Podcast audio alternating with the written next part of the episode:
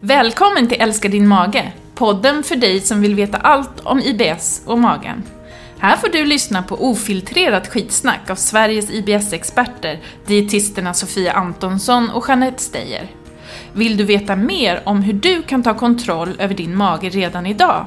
Gå in på bellybalance.se. Och glöm inte ladda ner appen Belly Balance, ett ovärderligt verktyg för alla FODMappare där ute. Och nu är det dags att börja älska din mage. Podden Älskar din mage avsnitt 12. Hjärtligt välkomna. Välkomna ska ni vara. Vi eh, sa fel förra gången. Ja, Ja. det gjorde vi. Mm. Men det sa- var kanske ingen som märkte. Jag sa avsnitt 12. Och sen undrar jag, vad är det här avsnittet 12? När vi skulle hitta det sen. Nej, det fanns inte. Det var avsnitt 11. Ja, Nu tar vi avsnitt 12. mm, precis. Passar fint. Vi, ehm, du fick in, du sa så här, vi måste ta upp den här frågan. Den här viktiga frågan. Så viktig. Ja. ja. Vi ska prata om lite olika saker i dagens podd. Mm. Ehm, en viktig fråga som vi alltid får så här års är ju, kan man äta juleskum? Eller vad heter det? Skumtomtar heter Mm. det. En superviktig fråga som vi kommer att besvara. Men vi kommer att göra det lite senare i den här podden. Så det blir en cliffhanger. Du kan ju besvara den. Jag har slutat äta dem där nämligen. Ja, precis. Mm. Jag kan besvara den. Ja. Jag vet om man kan eller inte. Mm. Det ska vi prata om, lite sånt på, eh, tar vi på slutet. Men Ja. innan det så ska vi faktiskt prata om någonting som är allvarligt. Mm. Eh, och vi tycker är angeläget att lyfta Ja. i den här podden. Som du också har eh, ju intresserat dig ganska mycket för, Sofia. Precis. Eh, en sjukdom som heter endometrios. Eh, och eh, endometrios är ju, alltså den är relativt, ja nu har den ju blivit lite känd senaste, vadå, året, eller kanske två åren. Eh, Precis som med innan IBS. dess. Ja, exakt, exakt. Och det är återigen inte så kul sjukdomar att forska på, tycker många. För att det är, om man nu ska vara lite martyr, kvinnosjukdom. Eh, och det är ju så. Det har historiskt sett inte forskats lika mycket på de här sjukdomarna som på prostatacancer kanske.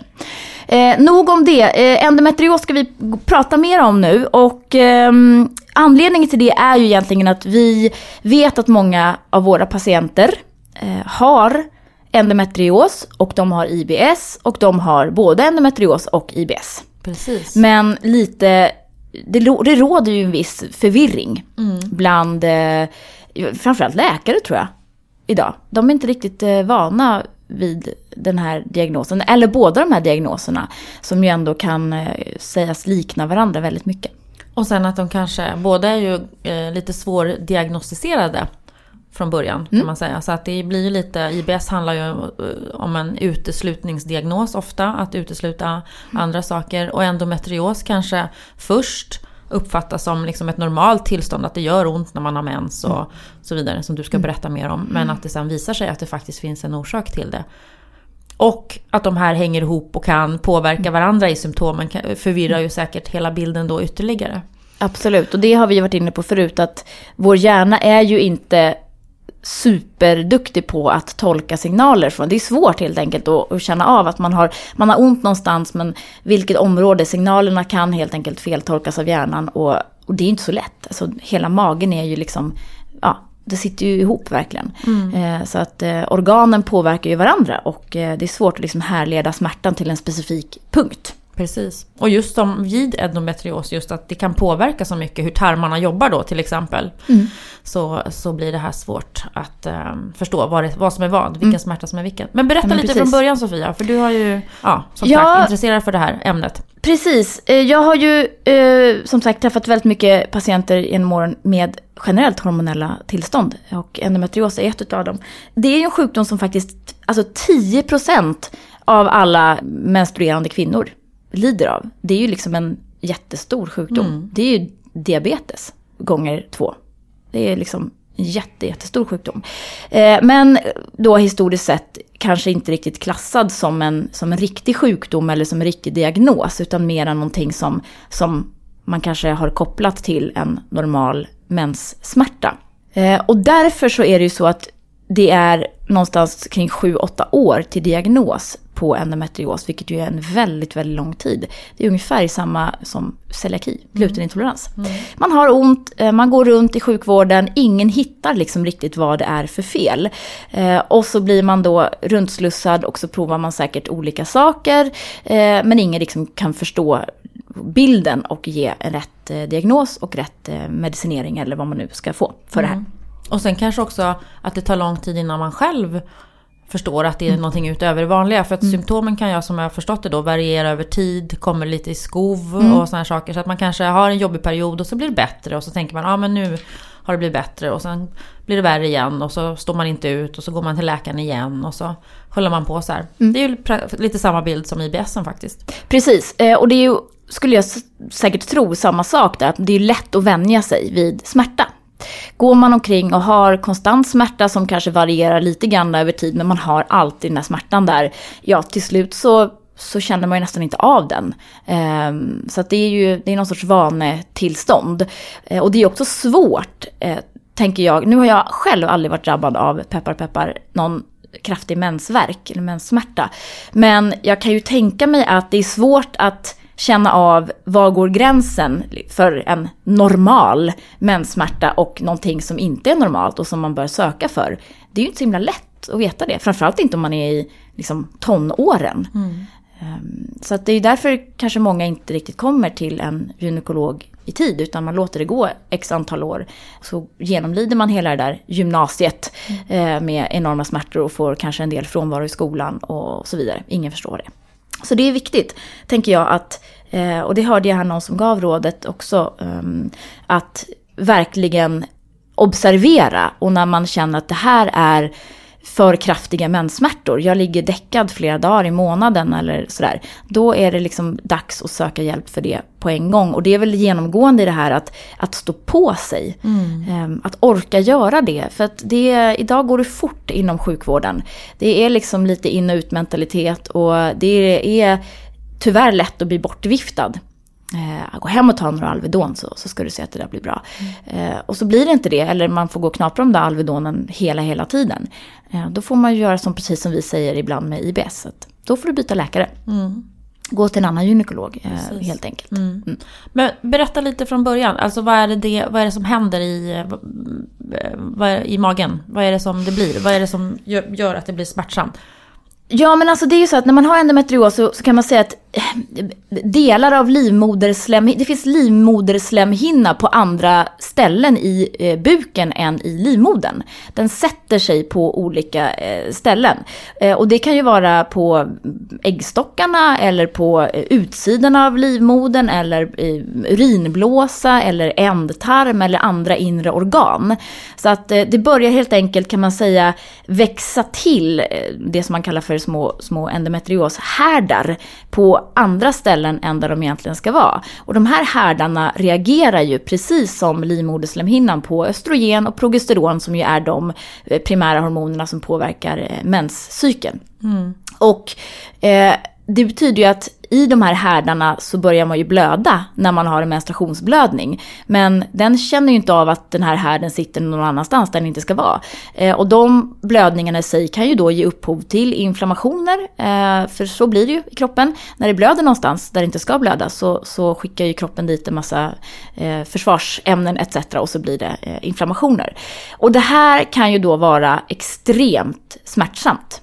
Eh, så det är ju det ena. Och sen är det ju så också att i de här härdarna så kan det ju då eh, göra så att organen helt enkelt eh, blir lite sammanväxta. Eh, man kan få sammanväxningar i olika områden. Och då kan man tänka sig att om bukhinnan till exempel eh, växer fast i tarmen eller i äggstocken eh, så blir det ju lite problem där. För att när man då rör sig eller när tarmen expanderar eller vad det nu kan vara, så, då, så drar det ju liksom i de här sammanväxningarna. Vilket man ju kan tänka sig är enormt smärtsamt. Precis. Ja, så det är ju det. Och så blir det ärrbildningar och så blir det en massa annat. Eh, eh, helt enkelt bindväv bildas och så, så blir det liksom inget, inget bra. Precis. För när tarmarna ska röra på sig, vilket de gör till större delen av tiden faktiskt. Ja. Har vi ju en tarmmotorik som rör på sig. Mm. Och om en sån tarm då är liksom lite sammanvuxen och inte har möjlighet att röra på sig så mm. blir ju det, kan ju det bli uppkomst av mm. ganska jobbiga smärtor. Precis. Och det är på så vis som den här sjukdomen också hänger ihop med, med IBS som vi pratar om. Mm. Just att det påverkar tarmarna.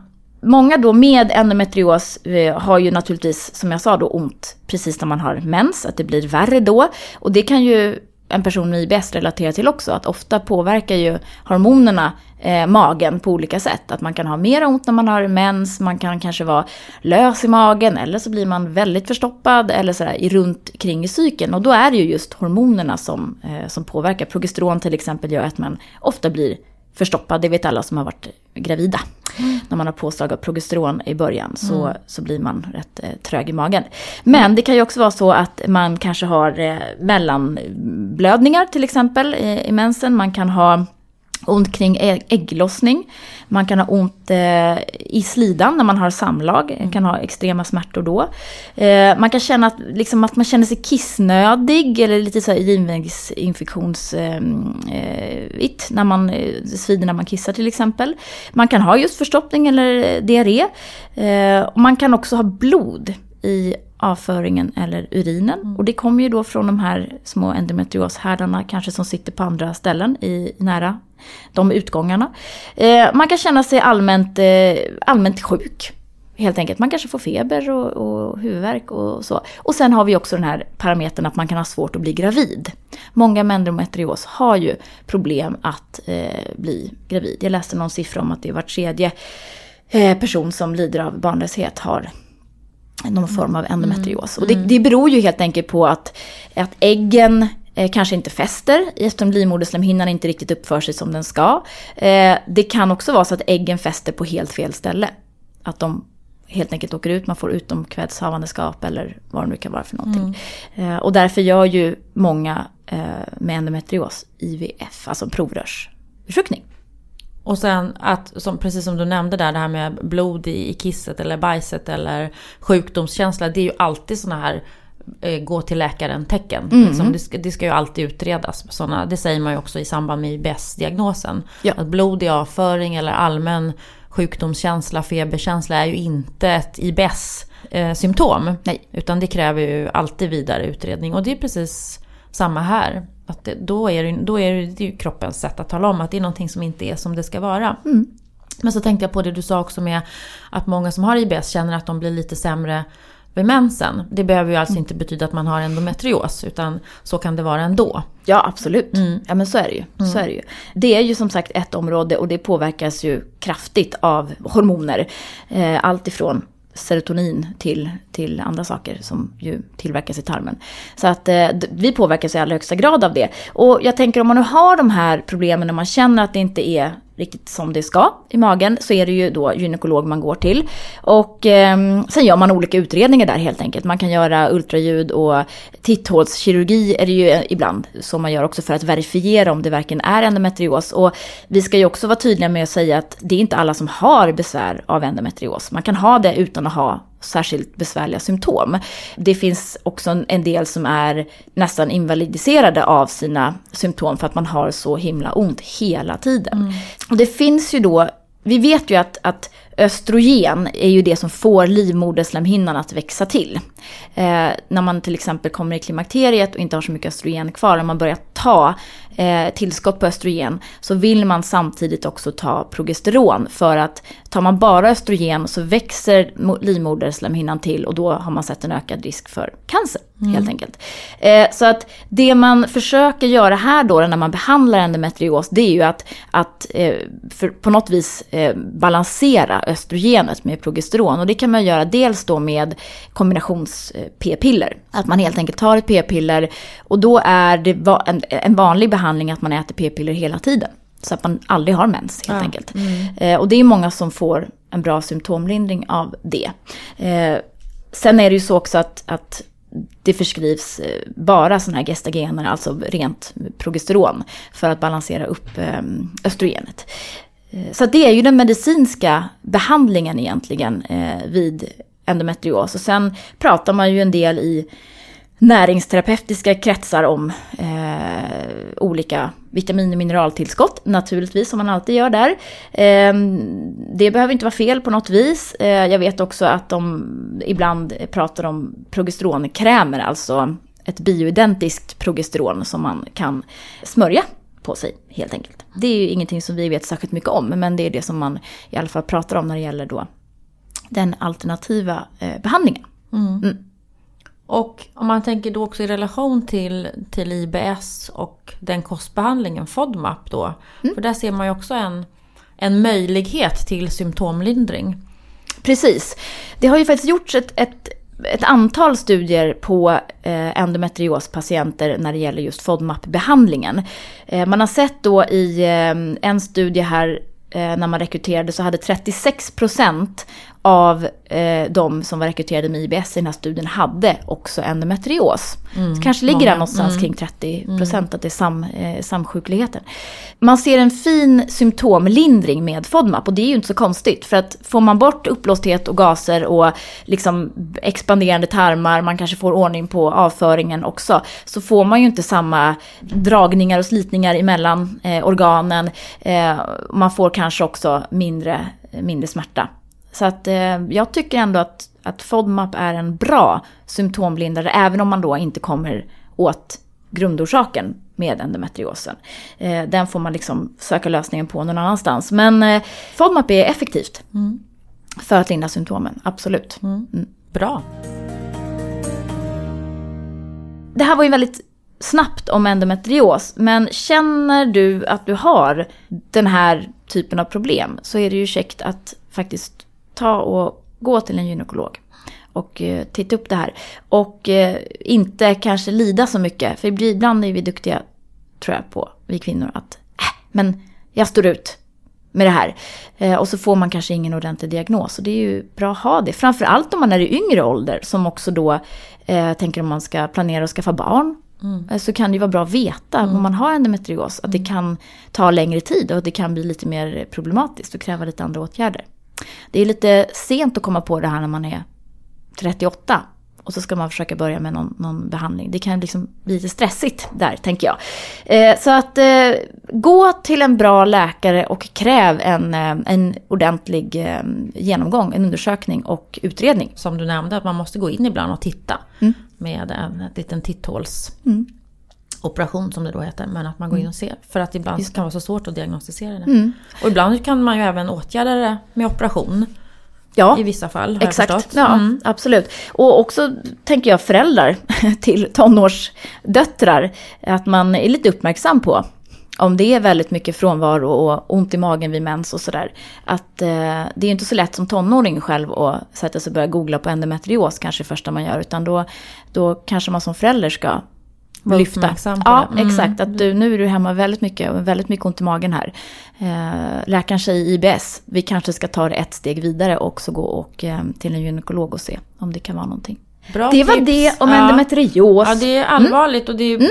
tycker jag är viktigt också eftersom det här, de här som vi pratat om, lite typiska kvinnosjukdomarna som kanske ja, mera på senare tid har börjat lyftas som endometrios och IBS. eh, Mm. Att det är så viktigt att det kommer fram för att uppenbarligen så är det så många som går och har ont och har problem och Mm. går och, i så många år innan man får en diagnos också. Exakt. Och ibland kan du, det brukar visa sig också just med, med IBS, att ha IBS eller få den diagnosen kan också bara, bara att få diagnosen kan vara skönt. Just det. Men då vet jag vad det är, vad jag ska förhålla mig till istället för att gå och inte veta för det skapar så mycket oro. Och Ja. så tror man att det är någonting mycket, mycket värre och så vidare. Precis. Mm. Fint! Nu ska vi gå till dina sjukdomstillstånd. Åh gud, mina, jag är frisk som en nötkärna. Ja, ja. Igår trodde du att du Ja, skulle få stroke. hade jag eh, högt blodtryck kändes det som. Ja, vi reflekterade lite över det här i, igår framförallt, dagarna före jul. Mm. Så mycket, vi har alltid så mycket deadlines som ska vara klara. Så brukar vår kära fysioterapeutkollega Beatrice säga det finns bara en deadline här i livet, då är när du dör. Ja. precis, kom ihåg det. Ja, och det är så sant som det är sagt. Mm. Eh, Men man har ju lätt att hamna in i den här själv, även om man Mm. jobbar med sånt här och försöker vara uppmärksam på den här julklappshetsen eh, stiger i taket. Eh, Mm. Fjällresan närmar sig och uppgifterna har... vad heter det? Min lista ser ut som jag vet inte vad. Då kände jag att jag hade en slags spänningshuvudvärk som jag inte har haft förut igår. Nej. Eh, Det kan också ha berott på att jag har suttit i drag, men det var oklart. Nej, det var nog mer spänningshuvudvärk. Jag tror det, faktiskt. Men och då är det det här med nu att vi liksom ska, även om det har blivit hektiskt de senaste kanske dagarna, veckorna för många, att vi ska verkligen tänka på det här med återhämtningen. Eh, nu har vi haft kanske många av oss det här lilla stresspåslaget. Våran gas i kroppen har varit liksom aktiverad eh, lite grann hela tiden konstant. Som vi har en tendens att ha. Och våran broms, våran parasympaticus som det heter, kanske inte får lov att, att eh, vara i kraft. Utan vi, vi kör på där. Vilket ju kan ge sig, te sig olika, ta uttryck i olika smärttillstånd i kroppen. Eh, magen då, gärna om man har en känslig mage. IBS. Eh, för mig blev det då huvud, axlarna och nacken tror jag mer då att det satte sig. Så att nu ser jag fram emot den här återhämtningen. Eh, och verkligen Eh, och den kommer att bestå av längdskidåkning, ligga framför brasan i soffan och vara med familjen. Och liksom det här fantastiska som man alltid säger, ja men sänk ambitionerna och sänk kraven. Och, Men det måste vi verkligen komma ihåg att göra. Ja, och jag tänker också att, alltså som jag kan känna själv ibland, även om man gör avkopplande grejer och är hemma och inte jobbar alls, så räcker det ju med en liten tanke. Vrutsch, Så är man liksom där. Och så börjar man tänka på, ja ah, just det, ska vi göra det där sen? Och så, så är man liksom iväg i jobbtankar. Och vi vet ju att en negativ tanke räcker för att, ja negativ, nu behöver inte jobbet vara negativt, men alltså en kanske stressande tanke räcker för att dra igång eh, liksom sympatikuspåslaget. Precis. Så att det, det är väl kanske mest det, att försöka uppehålla sina tankar med andra saker. Ja, och, sen, och tänka då också så här att nu är det om man har tid för avkoppling, semester och då känner man ja ah, men nu är det ju så bra för nu kopplar jag av. Men det är kanske också då man ska ta sig tiden till att till exempel göra en mindfulnessövning eller yoga eller eh, liksom jobba med djupandningsövningar för att man har tid att göra det. Och inte tänka att nu är det bra, nu kopplar jag av. Utan men öva på de där verktygen som man sen kommer att behöva när eh, saker och ting drar igång igen. Ja. Eller att få in de här bra rutinerna, att ta den där djupandningsövningen varje morgon eller en gång om dagen. Det, det tror jag faktiskt är viktigt. Man har ju också ganska lätt, det hör jag ibland, ja men nu har jag haft semester så då har jag inte haft tid att träna. Och den Precis. meningen är så paradoxal Ja. tycker jag. För att ja, men om vi när vi har semester inte har tid att röra på oss. Eh, när ska vi då göra det? För att, att istället att man vänder på det och säger nu har jag ju verkligen möjlighet att göra massa saker som är bra för mig och min kropp när jag har semester. Att och träna, liksom, ja men att bara att vara ute, att gå, liksom att försöka få upp pulsen på, det kan man göra på massa sätt. Eh, Att, att göra det. Och det är ju att vara snäll mot sig själv. Eh, Men vi har ju så väldigt lätt att det som, så fungerar vi ju som människor. Det som är närmast det behagliga, det som liksom är lättast här och nu. Det är ju att ligga kvar i soffan, det är ju skönast här och nu. Vi har svårt att se det här ibland långsiktiga vinningen med det. Men att vi får försöka göra det. Att se att vi, vi vet att vi kommer må, må bra av att göra vissa saker. Försöka göra dem, ta sig tid till det. Tycker jag är viktigt. Det, absolut. Jag har ett julklappstips. Har du? Jaha, det har jag. Har jag sagt det här tidigare? Det kanske jag har. Jag och mina böcker. Ja, kom du också på något? Ja, ja. ett annat julklappstips. Bra. Eh, då vill jag tipsa om boken som heter Lev lyckligare. Mm, det har du nog sagt. Jag känner igen det här. Ja. ja. Det- Men du får säga det igen. Jag har nog sagt till dig i, i privat. Kanske. Men jag är så lycklig. Vad ska jag göra? Ja, nej, ja, fast det, det handlar inte bara om det. bara. Men Lev lyckligare. Mm. Emma Seppele heter hon. Grym. Eh, och innebörden i den boken, liksom essensen, är ju att vi tror att vi först ska bli eh, framgångsrika och då, sen blir vi lyckliga. Om vi bara når framgång så kommer jag bli lycklig. Hon menar ju precis tvärtom. Bli lycklig först så kommer du bli framgångsrik. Vad, liksom, vad du än gör. Och vad är framgångsrik? Exakt, Liksom? Ja. ja. precis. Och inte bara leva efter att bocka av listorna. Bara upp, liksom, uppnå, uppnå, uppnå, nästa grej, nästa grej. Så fort man har gjort något klart, då är det dags för nästa sak. Man ser framåt, framåt, framåt. Eh, Det är ju om något stressande. Så Lev lyckligare är en fantastisk liten pocketbok. Jag har själv två ex. Min sambo läser en och jag läser en. Ja. Och så pratar vi om den. Den Ja. är, alltså den är så bra. Vad fint. Då kan jag låna den ena sen. Ja, och den bygger på forskning. Nej, du får köpa en egen. Den Jaha. kostar bara 50 Okej. spänn eller något. Attans. Ja, och sen min andra julklappstips är massage. Ja, alltså att man önskar sig en massage av sin närstående. Vad heter det? Alltså, Pårörande. ja, om man nu om man inte har någon så kan man ju önska sig av Anhörig. sin... Ja, en anhörig. Ja, exakt. Ehm, man kanske har någon Ja. i fjällstugan, typ Ja. sin eh, kusin eller något, som man kan be om en massage. Nej men att ge en massage i julklapp eh, till någon nära kan ju vara någonting. Vi vet ju att rörelse ger oxytocin, Mm. må bra hormon, och oxytocinet sänker kortisolet, Mm. alltså stresshormonet. Så att röra, liksom, röra vid varandra och så, hud mot hud är ju effektivt för att sänka stressnivåerna. Mm. Så att eh, de två ska jag ge i julklapp. Ja, massage och en bok. Ja. ja. Exakt. Fint. Är, till mig eller? Nej, till eh, många andra. Men jag kan komma hem och massera dig någon, någon kväll också. Det gör jag så gärna. Eller Ja. här på jobbet kanske. Fiskvård. Ja! Ja. ja! Ja, nej men det tycker jag är, är viktigt att komma ihåg den här återhämtningen nu. Passa på och försöka få till den eh, under de här dagarna. Inget tvång Bäst alltså. vi kan. nej, det utan- är absolut nej. inget tvång. Mm. Eh, men man kan tänka på det. Hur gör jag för nu för att börja jobba med återhämtning om man har behov för det? Absolut. Eh, att liksom få till det. Mm. Och sen har jag faktiskt ett annat julklappstips då. Och det är ju faktiskt att man kan gå in och förhandsboka Sofia Antonssons nya fantastiska vegetariska kokbok. FODMAP kokbok. Mhm. Vad heter den? Ja, det, det vet du knappt själv. En lugn mage med grön mat. Ja! Och var kan man förhandsboka den? Då bokar man på bokus.com slash lugn mage. Och den kommer ut i mars. Mm, precis. Eh, Just nu kan man köpa den där. eh, Jag googlar här samtidigt eftersom vi är väldigt eh, väl förberedda här. Lugn mage med grön mat heter den. Ja. Och kostar just nu då 175 kronor på bokus.com slash lugn mage. Där kan man också köpa, då får man rabatt, 20 kronor, om man anger koden lugn mage i kassan. Och där kan man också köpa vår första kokbok faktiskt. just det.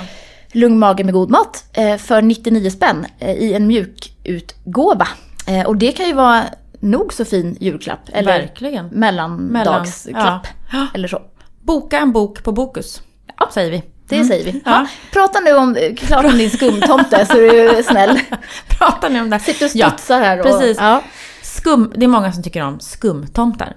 Och vi får frågan varje jul nästan. Kan man äta skumtomtar? Mm. Eh, frågar man då de som är på FODMAP-kostbehandlingen. Och då är det så här att godis som inte innehåller då glukos-fruktossirap eller bara fruktossirap Mm. är ju lite mer FODMAP-vänligt. Alltså de som innehåller bara glukossirap då. Mm. Eh, och såklart in, inga andra FODMAPs då eh, ska de ju inte innehålla. Men just den här varianten innehåller då glukossirap. Eh, Alltså- då tittade jag på Cloettas juleskum. ja. Eh, Är det innehåller- danskt det här menar du eller? Nej, Nej. det har jag ingen aning om. Men det står ju juleskum. Jaha. Ja. Eh, Gud vad många sorter de har här. Ja, och den, innehå- den innehåller ju massa tråkiga saker. Men den innehåller inte eh, fruktos, glukos, fruktos, fruktossirap. Så att det är ju en sån där ett godis som man kan eh, äta. Fast jag vill mena att receptet i den här har eh, ändrat Ja. sig. Ja, För att då vill det- jag säga en sak Ja. nu. Förlåt. Säg. Scanna, vill jag bara säga. Vi har Ja. ju en fantastisk scanner i vår app, så man kan ju kolla upp de här innehållsförteckningarna och få om de är gröna eller röda. Mm. Ehm, Exakt. Står det glukossirap på så är det okej. Står det glukos bindestreck fruktossirap så är det inte okej.